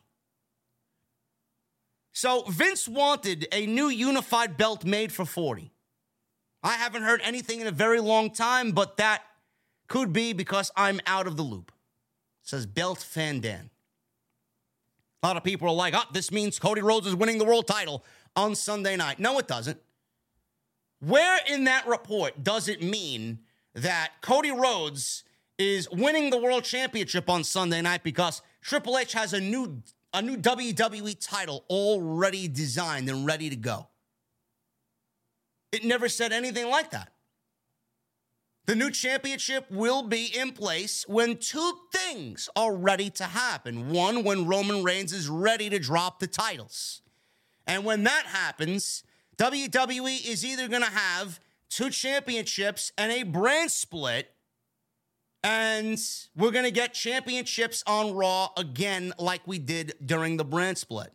That's is that's going to be a decision Triple H is going to have to come up with because we don't really know if there's going to be a brand split or not. Triple H wants to eradicate the Universal title, and they may actually do that because I don't think they want anybody ever eclipsing Roman Reigns' title run with the Universal title. So they might as well just cancel that one and keep one world championship and make that the unified title in WWE. But all because there's a new championship made doesn't mean Cody Rhodes is winning the world championship. I mean, nowhere in that report does it even signify that. People were losing their shit. Oh, it's time. Oh, it's happening. No, it's not. I don't know why you're getting your hopes up. This is the most unpredictable title match in a very long time. This could swing either way. If Cody wins, great. If Roman Roman Reigns wins, great. But a new WWE championship doesn't signify Cody Rhodes winning the title. It may be specifically for him when he does win it, but we don't know when that's going to happen. Will it be a winged eagle? There's a lot of things that they could have made the championship for. I mean, maybe Triple H is just fucking, he's over. The championship's looking the exact same. You know, not because this means Cody's winning it. What if Triple H just said, you know what? I'm in charge now. We got this fucking ugly blue belt. We got the WWE title, which is the most important title in the fucking business, looking the same as this blue ugly shit, the Universal title. I want to differentiate the titles a little bit. If I'm going to have a brand split, I want one world champion to be unique from the other world champion. I mean, that's a logical reason to get another new belt made. I don't know what it's going to look like. I don't know if it's going to be a take on what they got now mixed with the winged eagle. I don't know. I don't know. But everybody's losing their shit over a new fucking championship. Nobody knows anything. My opinion still stands. Cody is not ready. He is the guy. But I don't think pulling the trigger on him at WrestleMania is the right way to go. Rey Mysterio and Dominik, they got their match coming up at WrestleMania. Dominik and Damian Priest are out there as Damian Priest wrestled Rey Mysterio. Dominik cut a promo before the match with Rey. Dominik said it takes a real low life to hit his child. He said he really is a deadbeat and he'll lose to Priest tonight and then he'll lose to him at WrestleMania. So we saw the highlights of Dominik scolding his family at ringside on SmackDown. He asks what kind of mother sits there and does nothing when a father hits his son or her son. He said he should have told her to shut up a long time ago. He says he's never said it out loud before, but I wish Eddie was my real father and you never existed. He said his entire family is a disgrace to the Mysterio name, and the Mysterio name will be his after WrestleMania. Boy, Dom really knows how to go below the belt, huh? Holy shit. That was a very good promo. Very, very good promo. Excellent. Dominik has been excellent on TV. Rey Mysterio and Damian Priest goes two minutes. Priest dominated early, whatever you consider early in a two minute match. Rey made a comeback on the top rope, head scissored Priest to the mat, landed the 619. Dominik knocked him off balance, so the referee DQ'd Priest. Priest and Dominik attacked right two on one, and then out comes Legado del Fantasma, and they saved the day. Priest and Dom fled the ring, and fans loudly chanted, You suck at Damian Priest and Dominik. So there you go. Really not much here as far as a match between Priest and Rey Mysterio, but it was all about the promo by Dominik, which set the tone very nicely for their match going into WrestleMania. Backstage, Johnny Gargano, Luke Gallows, and Karl Anderson saw their names listed on a piece of paper that was hanging on the wall, naming all the participants in the Andre the Giant Loser Battle Royal. Rick Boogs was so excited to see his name on there. Good for him. Elias, nobody's excited to see him at all, said he's a lock to win the trophy. Dexter Lumis walked up to Elias, so he turned the other way. Bronson Reed was standing there as well. Bobby Lashley said that he'd see all of them on Friday. Elias looked nervous because he was talking to uh, Elias was Bobby Lashley, and Boogs says it's going to be super. What do they win if they win the Andre the Giant Memorial Battle Royal? What, are they getting this year? A graphic T-shirt from Target, maybe a twenty-five dollar gift card to Starbucks. What do they get? I mean, I take the Starbucks gift card. I mean, that that's uh, that's fucking what, what is that? That's uh, three venti cold brews for me. It's great. Gunther. Gunther. He made his way to the ring and he went one on one with Dolph Ziggler. Dolph Ziggler's looking more like an 80s hairband reject every single time I see him. Six minutes, this guy got chopped into oblivion, did Ziggler. Gunther blocked the zigzag, chopped him out of midair, power bombed him, Last Symphony for the win. Gunther destroys Dolph Ziggler. Sounds like a Vince McMahon fucking uh, match. Ah, what is Dolph doing tonight? After the match, Gunther addressed Drew McIntyre and Sheamus at WrestleMania. He says it's a disgrace. He has to defend the Intercontinental Championship against both of them in one match, but Ziggler is an example of the fate that awaits both men at WrestleMania. It's going to be a banger. It's going to be an absolute banger. Main event. We got Cody Rhodes and Solo Sikoa in the main event of Monday Night Raw on the Go Home show. Very good between these two. Solo's great. Went about 13 minutes or not. Rhodes was in control for a little bit. Solo hit a Samoan drop, took control. Rhodes fights back. He drove Sikoa into the steel steps before wrapping his leg around the ring post. Sikoa was wearing those knee braces, so he targeted the knees and the legs, did Cody. Rhodes tried for a disaster kick, but, but Solo caught him and hit a suplex. Rhodes came back with some punches, but Sikoa caught him uh, and a suicide dive attempt and drove him into the announce table. Solo hit a Uranage onto the announce table ahead of a commercial break. So we come back from break and Sikoa is still in control. Rhodes started to come back. Forearm, snap power slam, disaster kick, Cody cutter, Cross Rhodes. But Solo got his foot on the rope after all of that offense from Cody, broke up the pin. Rhodes tried for a moonsault, but he was distracted by Paul Heyman. Solo moved. Solo set up for the Samoan spike, but Rhodes hit another Cody cutter. Usos came out. Their theme music plays, and this caused a distraction, which allowed Solo to hit a super kick, spinning Solo he got a near fall off of the spinning solo. Sami Zayn and Kevin Owens ran out as Sami's music hit and they equalized the Usos, or neutralized, I should say, the Usos and took them uh, up the aisleway into the back and started brawling with them away from ringside. Sikoa blocked a Cody cutter, but Rhodes ducked a Samoan spike, hit the Cross Rhodes, and that was it for the win. And Cody gives Solo his first loss on WWE television. I don't know how I feel about Cody, man. You know, Cody and Reigns is going to be a great match. I, I, don't know what else I could tell you guys about how I feel. I, I just don't feel Cody's the guy right now. I don't. I, I don't think it justifies enough to take the belts off of Roman Reigns right now. You know, Randy Orton is rumored to be coming back to the WWE at WrestleMania. You know, that's an easy shoe in right there for, for Randy Orton to come and kind of feud with Cody right out of the gate. I see that going around on social media a lot. I don't know if that's the right thing to do right now, but it is an idea. I don't know what we do. I don't. I'm genuinely 50 50 on what I think WWE is going to do here.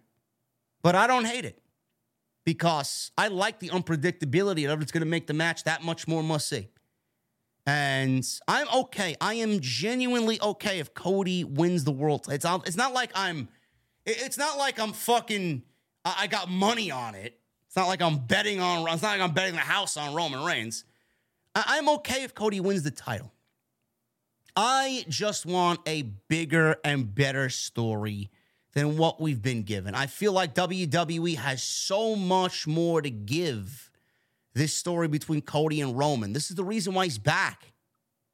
This story should have been so much bigger than it really feels. The match feels bigger than the story. And that's to, that to me is not enough to take the title off of Roman. But I'm 50 50 on it. I'll be okay if Cody wins it. I'll be okay if Roman wins it. I, this is one of those situations where I'm not really torn, you know, or I'm not really tied, I should say, between one or the other. So it's going to be a great match. I know you guys really want Cody to win it because you want the world title back on Monday. Some of you are very pro Roman.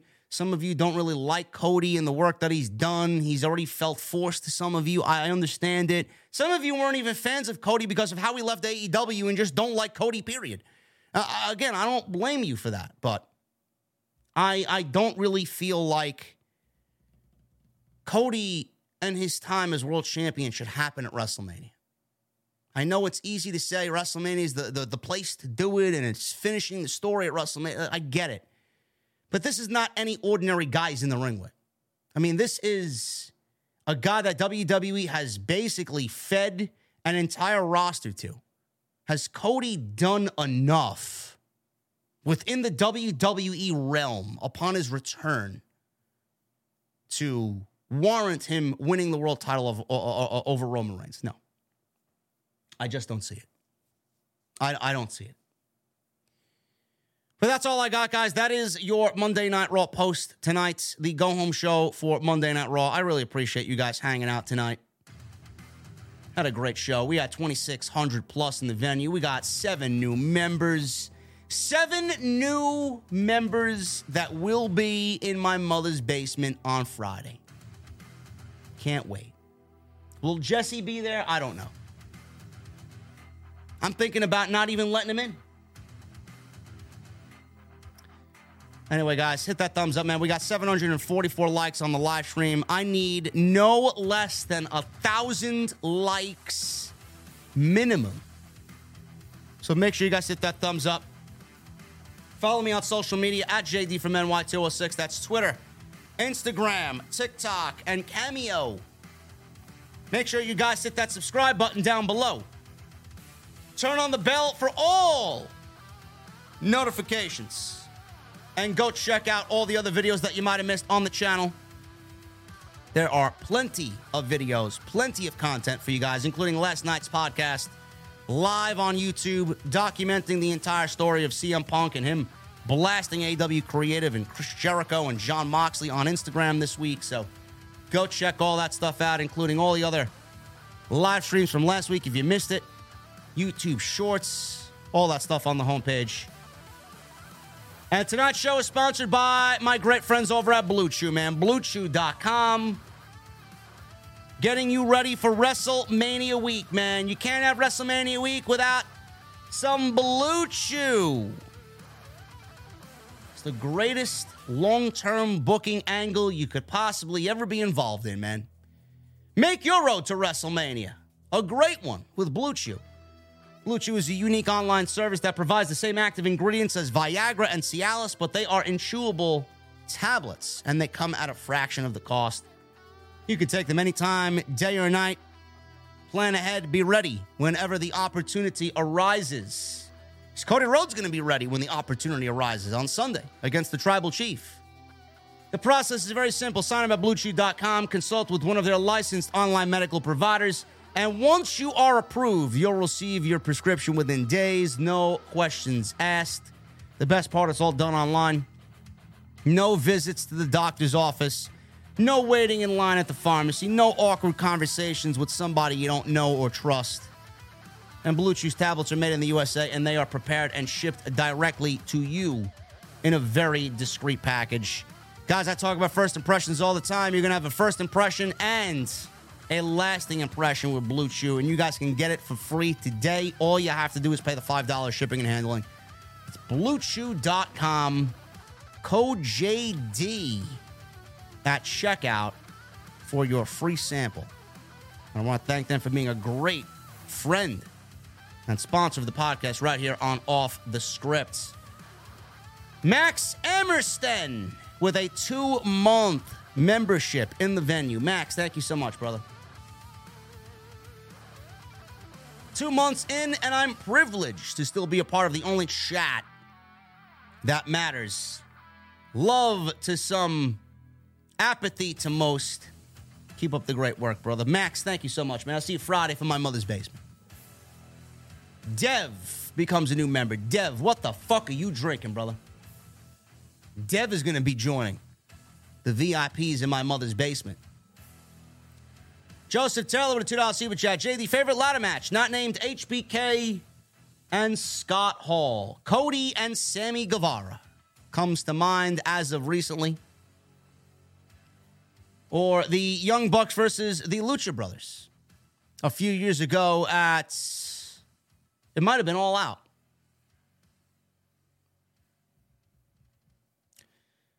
Nate, the head of Talent TV. Eight months in the venue. Thank you, brother. Forbidden Door predictions Tetsuya Naito versus Orange Cassidy, Daniel Garcia versus Zack Sabre Jr., Bryan versus Okada, Tanahashi versus Jericho, Omega versus Osprey, Jamie versus Mercedes. It's a pretty solid opinion there, man. Pretty solid predictions there.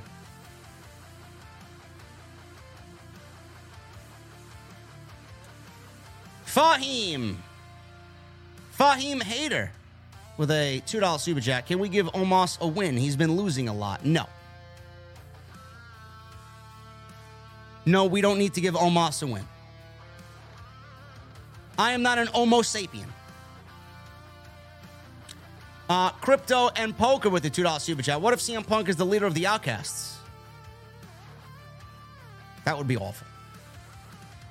Michelle Moran with a $2 super chat. You can tell Vince had his hands all over Raw. No. no this was not a uh, hands on Vince show. This was a very Triple H inspired Monday Night Raw tonight.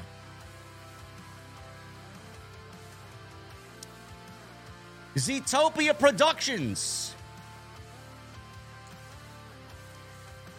499. Your Roman winning at Mania take is by far worst ever.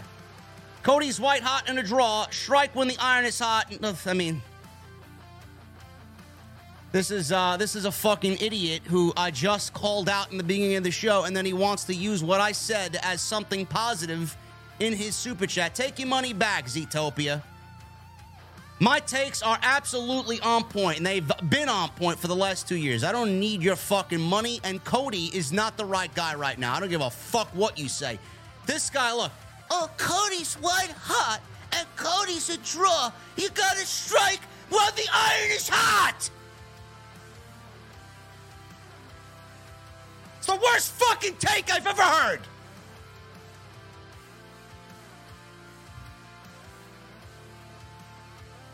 This is not a moment when you strike while the iron is hot. Cody's gonna be just as hot on Raw the next night.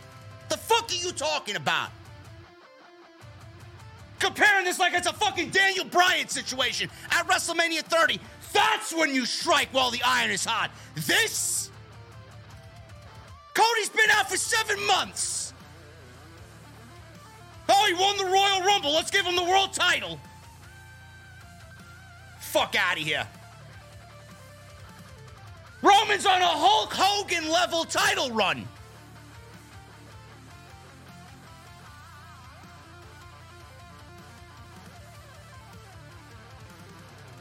Let's make Orange Cassidy the world championship in AEW because he's white hot. Fuck out of here. What a fucking retard. Yeah, damn right I'll enjoy your money. I'm going to Starbucks first thing in the morning, thinking about Zetopia Productions. Fucking dumbass. Get him the fuck out of here. I'm betting. Get, get him the fuck out of here. What a fucking asshole. A fucking prick. Get him out of here.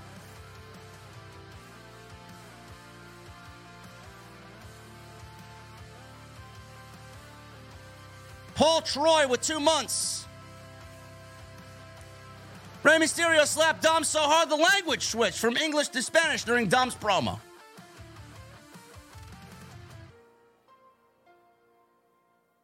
Michelle Moran with a $2 super chat. So much for saving Solo's first loss for Roman. Well, I never believed that story anyway.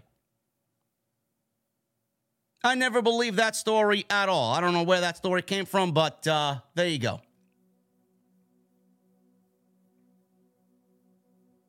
Yeah, Dwayne. Yeah, Oh, I'm gonna make a video because JD banned me. He hates his fans. Everybody has their fucking opinions, but don't come on my fucking channel and disrespect my fucking opinion, you fucking retard. Get out. Get out.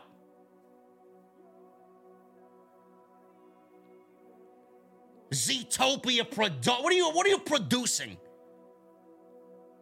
What are you producing?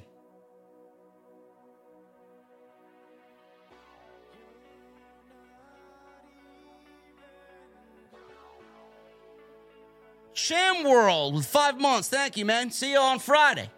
Tony Brown with a 499. There was me. Absolutely, man. All I need is Trish. That's all I need. Auto Anonymous TV with a new membership. Thank you, Auto. See you on Friday in my mother's basement. What the fuck are you drinking? Jason Barker with a $5 super chat. What do I tell the IWC marks who think that Vince McMahon is not in charge when I bring the receipts and proof? They still don't get it.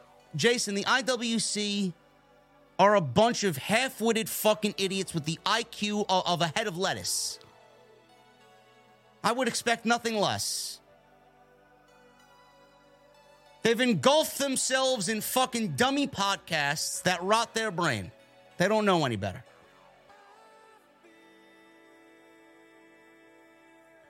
Matt Eagle, yeah, he's producing OnlyFans content while his fucking girl's getting banged by some other guy. He, I guarantee you, Zetopian Productions is a cuck.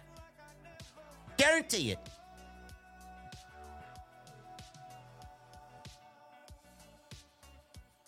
Matt Eagle with a 499. The show was mid, but here's to the biggest week for the OTS family, JD. Thank you, Matt. Tutti Fruity with a 199. Shouldn't the Raw after Mania be called WrestleMania Raw? No. Jonathan Gastello with a new membership. Thank you, Jonathan. Tutti Fruity, 199. Favorite WrestleMania match that doesn't include a Hall of Famer.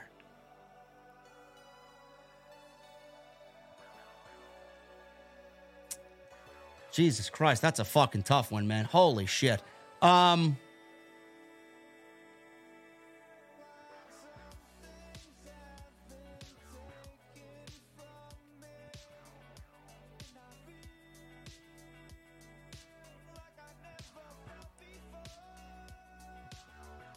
Man, that is a tough one, man. Holy, I'm trying to think.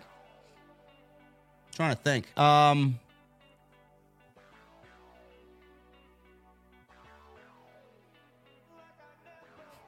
I don't think that even exists. I don't even think that exists, bro. That's a good question. I, am going to have to ponder on that one, man. Holy shit. Jaxo23 with a $20 super chat. Opening day is this week as well. Roman is getting is going to beat Cody at WrestleMania. And, and listen, if Cody wins, who cares? Braves opening day is on Thursday against the Washington Nationals.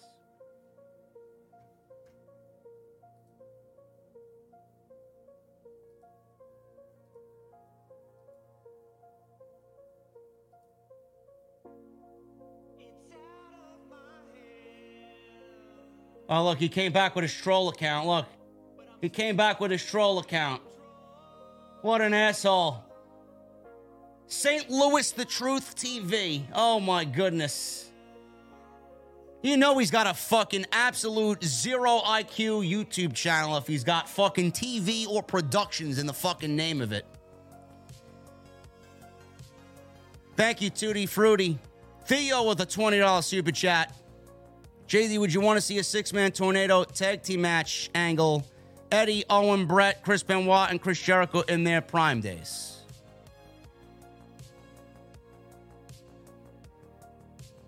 Probably not, Theo. Probably not. Just give me Eddie versus Shawn Michaels at WrestleMania. Jericho, Punk, Rock, Triple H. That's a good one. Those are good ones.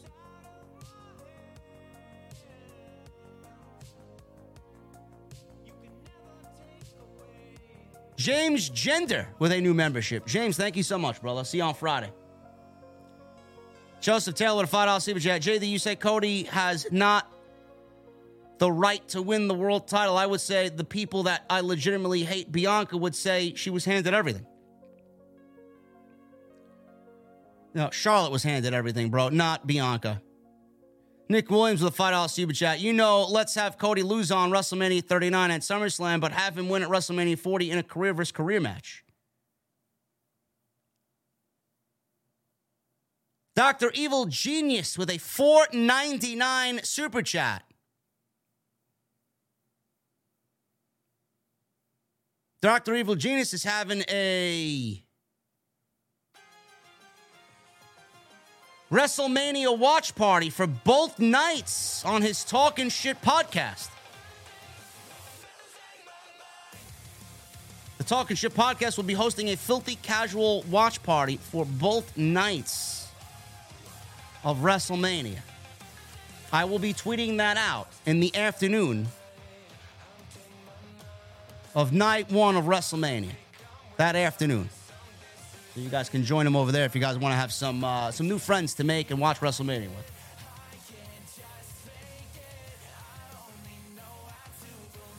Seeker with a uh, new membership. Thank you, Seeker9 with a new membership. What the fuck are you drinking, Seeker? I'll see you on Friday in my mother's basement. Johnny Cloud with an 18 months. When are you bringing back critiques and connoisseur? Oh, I don't know. I don't know if it's coming back, man. My guy Big Hodge moved out to Arizona.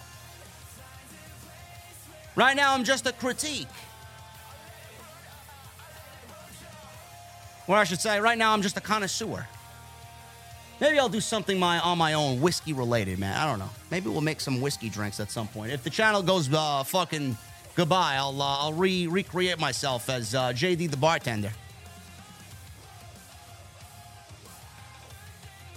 Not Jordy with a 999. Roman wins at Mania, hits a thousand days, then Cody beats him at SummerSlam. Therefore, Reigns' story comes full circle from the night he returned to SummerSlam in 2020. What do you think about that? I love the way you think, Jordy.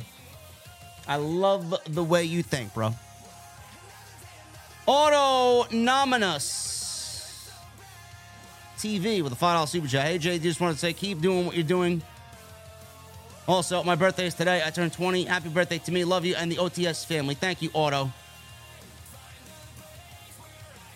Let me see some birthday cake emojis in the chat for uh, Auto Nama. Namas. I can't pronounce your fucking name right now, bro. I'm so fucking tired. Autonomous. How fucking dumb I am. Autonomous. The name with a 499. JD, you're truly the GOAT. Nobody comes close. I watch Raw, but God, Kevin Patrick is terrible. Also, I hope we got the original Hell in the Cell color at WrestleMania. I'm hearing the cell color is black, but I do think that we get the regular Hell in the Cell. We're not getting red on WrestleMania weekend. I know that for sure. DC with a 550 super chat. I read that Roman is about to be the only wrestler in WWE history to defend the same title reign in three consecutive WrestleManias. That's wild. Yellowstone with a new membership. Thank you, Yellowstone. What the fuck are you drinking? Tank Whoa with a 499. I feel if Cody wins at Mania, that's when he does the struggling like going against King Gunther at SummerSlam or Randy Orton at Money in the Bank. Yeah. That's what I'm talking about. That's the struggle that he needs.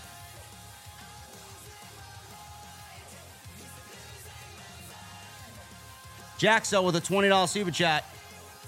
I think that if Cody wins at Mania, that's when he does the struggling like going against King Gunther. Oh, yeah, I just read that. Uh, Tank, whoa, uh, wait, wait a minute, whoa, whoa. I just read the same thing, but you guys have the same super chat. I think if Cody wins at Mania, that's when he does the struggling, like going against King Gunther at SummerSlam or Randy Orton Money in the Bank. I know Cody will lose and Jay will turn on Roman.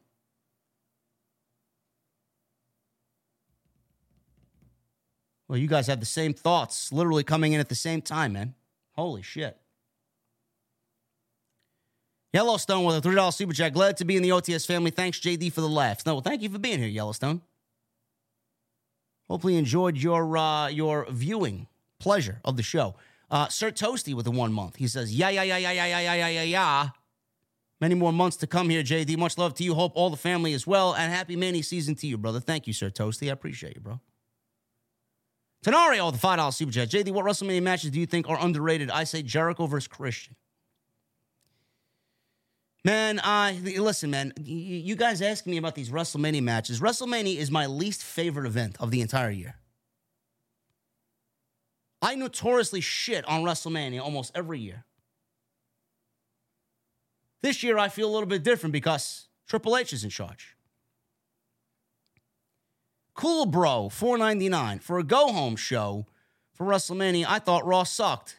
To not have majority of WrestleMania card in person is unacceptable. It felt like filler. I understand why you feel that way, bro. I really do. I was there at Raw tonight. I was disappointed, hence the last super chat. Sarit Mohanty with a one month. Lashley versus Brian Cage at WrestleMania. The story is that Cage had defeated Lashley during Lashley's final appearance at Impact. Well, you guys are really fantasy booking Brian Cage in WWE, huh? They think so highly of Brian Cage to give him that WrestleMania moment already? Justin Heese, Hesse, 199. Uh, I will not read that because I will not be mentioning his name here. Uh, you give me another 499 super chat. Y'all hit the screwball peanut butter whiskey and respect Mister from New York. Thank you, bro. Uh, Allie Rose with a three month membership. Thank you, Allie Rose. Thanks for being the best. So hype for my birthday weekend with Mania Night One and Night Two. Well, what a birthday celebration that's going to be, huh? Jose Martinez with a new membership. Thank you, Jose. I'll see you Friday in my mother's basement. Marzi Christ with a 499. Hey JD, what is your favorite ECW moment? Friday gonna be lit. OTS for life. Hope John Cena goes back to the Doctor of Thuganomics. My favorite ECW moment? Shit, I don't know, man. Probably Shane Douglas's fucking promo when he dumped the NWA title and, and the ECW title was born. Riddick's Classic Arcade with a 29 months. I agree about Cody 100%. However, you know they want those big moments. Jay turns on Roman, twists and turns. Maybe. Maybe. Ryoku with a $2 super chat. Are you going to stream Resident Evil 4 Remake on YouTube? No, I will be on the new platform called Kick. And Justin uh, with a 199 super chat. If anyone disrespects JD on his opinions, get him out. Yes. Nobody understands that. You disrespect me, get the fuck out. It's my show. I do what I want. You come here to disrespect me, get him out. Anyway, guys, uh, we had a great show tonight, man. We had uh, 2,600 plus in here. Appreciate you guys. We need 150 likes for a thousand likes. Can we get there before we get in the Mustang and get on out of here? Uh, also, guys, make sure you check out the schedule for WrestleMania week. RE for tomorrow, Dynamite Wednesday, OTS Live Thursday, Friday SmackDown, debut of My Mother's Basement, Saturday NXT Stand and Deliver Watch Along. Saturday, Sunday, WrestleMania, and Monday, Raw After Mania live stream. We're going to be busy here on the podcast, man. Justin with a 199. I got the last name right. All love, hog for life. Thank you, brother. So make sure you guys go and do that for me, man. I appreciate all you hanging out tonight. It's going to be a big week. Records are going to be broken. Personal records, that is. I appreciate you guys making OTS the place to be this WrestleMania weekend, being that we will not be in Los Angeles for WrestleMania weekend. But I don't think I would. Re- I don't think I would even want to be there, to be honest with you. I don't think I would even want to be there. Follow me on social media, guys, at JD from NY206. That's Twitter, Instagram, TikTok, and Cameo. Make sure you guys hit that subscribe button down below. Turn on the bell for notifications. Go check out BlueChew, BlueChew.com, code JD at checkout. Free sample. All you have to do is pay the $5 shipping and handling. Continue to hit that thumbs up. Thank you for the super chats. We had nine new members. We got Metalhead for Life with a new membership coming in late. Nine new members. You guys are fucking pumped for my mother's basement on Friday, man. I already feel it, man. I feel it in my bones. And go check out all the other videos that you might have missed on the channel. And as always, hit that subscribe button down below and turn on that bell for notifications. Guys, have a great night. Thank you for a great stream. Tomorrow we do Resident Evil. I'll let you know what time. Just follow me on Twitter for all the updates. And then next time you see me live, there may be an extra tomorrow as well, but next time you see me live is Jesse and I will be here for AEW Dynamite right here on Off the Script. I'll see you guys on Wednesday right here on the podcast. See you guys later.